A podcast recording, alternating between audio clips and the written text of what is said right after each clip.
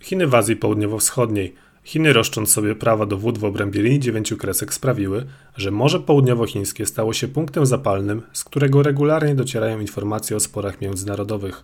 To bogate w ryby i surowce, ropę, gaz ziemny i klatrat metanu morze jest kluczową arterią łączącą Chiny i Japonię z Indiami, Afryką i Europą. To także główny kierunek ekspansji Chin i miejsce rywalizacji z USA. Pisałem wcześniej o tym, jak USA budują sojusz Quad okrążający Chiny. Teraz przyjrzymy się, jak Chiny poszerzają swoje wpływy wśród krajów organizacji ASEAN, dla których Morze Południowochińskie jest niczym Bałtyk lub Morze Śródziemne dla Europy. Nasz przegląd zaczniemy jednak od położonego najdalej na północ Tajwanu. Tajwan. Trudno o bardziej wrogie relacje niż między Pekinem a Tajpej, skoro obie stolice roszczą sobie prawo do całości terytorium drugiego państwa i uważają się za jedyne prawdziwe Chiny. Tajwan oskarżył niedawno Chiny o utrudnianie zakupu szczepionek na COVID-19. W kwietniu 25 samolotów Chińskiej Republiki Ludowej naruszyło przestrzeń powietrzną nad administrowanymi przez Tajwan wyspami Dongsha Qundao, a pod koniec maja minister spraw zagranicznych Tajwanu ostrzegł, że kontynentalne Chiny szykują się do wojny. The Economist określił Tajwan najgroźniejszym miejscem na świecie. Laos. Chiny wyprzedziły Wietnam jako największy inwestor oraz wspomogły Laos w walce z pandemią. Jednak ze względów historycznych komunistyczne partie Laosu i Wietnamu pozostają w bliskich stosunkach, a w tym roku Wietnam ufundował budynek parlamentu Laosu. Wietnam. Chiny dla Wietnamu są jak Rosja dla Polski. Wietnamska opinia publiczna jest mocno antychińska, a kraj coraz chętniej współpracuje z USA. Mimo to rządzący Wietnamem są ostrożni. 2 czerwca ogłoszono powołanie gorącej linii między Wietnamem i Chinami, dzięki której możliwe będzie łagodzenie sporów terytorialnych na Morzu Południowochińskim. Kambodża.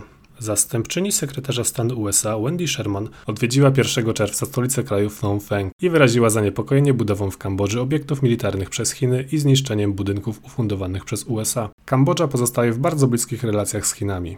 Tajlandia. Tajlandia zakupiła niedawno od Chin 3 czołgi i aż 6 milionów szczepionek Sinovac, a obie te decyzje spotkały się z krytyką tajlandzkiej opinii publicznej. Po tym jak armia przejęła władzę w 2014 roku, Tajlandia zbliżyła się do Chin, którym nie przeszkadza brak demokracji.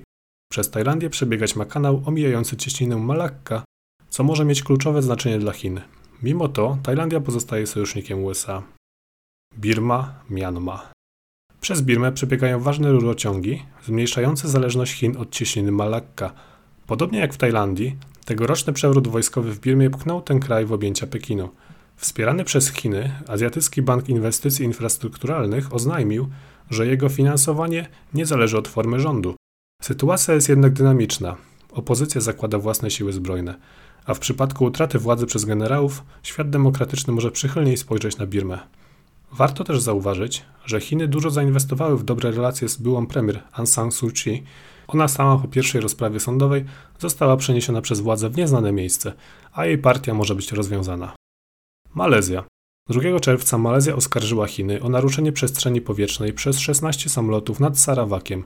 To część Malezji położona na wyspie Borneo i wezwała ambasadora Chin do wyjaśnień. Chiny uznały incydent za część rutynowych ćwiczeń, które nie naruszyły suwerenności Malezji i prawa międzynarodowego. Malezja wcześniej anulowała część inwestycji w ramach projektu Jeden Pas i Jedna Droga, mimo to współpracuje z Chinami w zakresie obronności. Brunei. Chiny są głównym partnerem ekonomicznym tego małego państwa, a jego przyjazna postawa wobec Chin może zaszkodzić stosunkom z innymi państwami grupy ASEAN. Filipiny. Pod rządami prezydenta Rodrigo Duterte kraj ten wykonuje wolty w polityce zagranicznej, zbliżając się na przemian do Chin lub USA. Chińskie żądania terytorialne na Morzu Południowochińskim mocno uderzają w interesy Filipin. W sobotę 29 maja Filipiny zaprotestowały przeciwko nielegalnej obecności chińskich statków na tym obszarze. Kraj znacząco wzmógł patrola.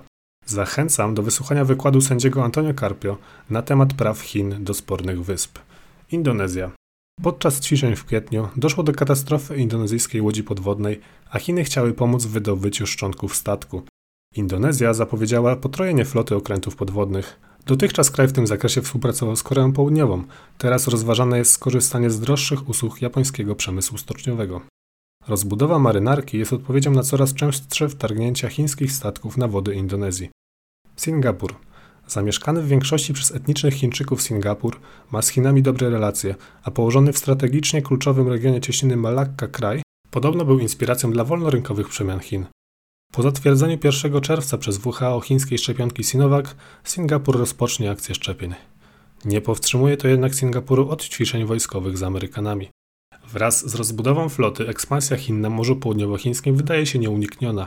Chińczycy z powodzeniem stosują politykę faktów dokonanych, rozbudowując kolejne wyspy. Państwa regionu zaczęły unikać wysyłania tam swoich statków, co sprawia, że de facto mamy do czynienia z wodami terytorialnymi Chin. Chiny omijają też ASEAN, zawierając umowy dwustronne i utrzymując dobre relacje z częścią krajów tej grupy.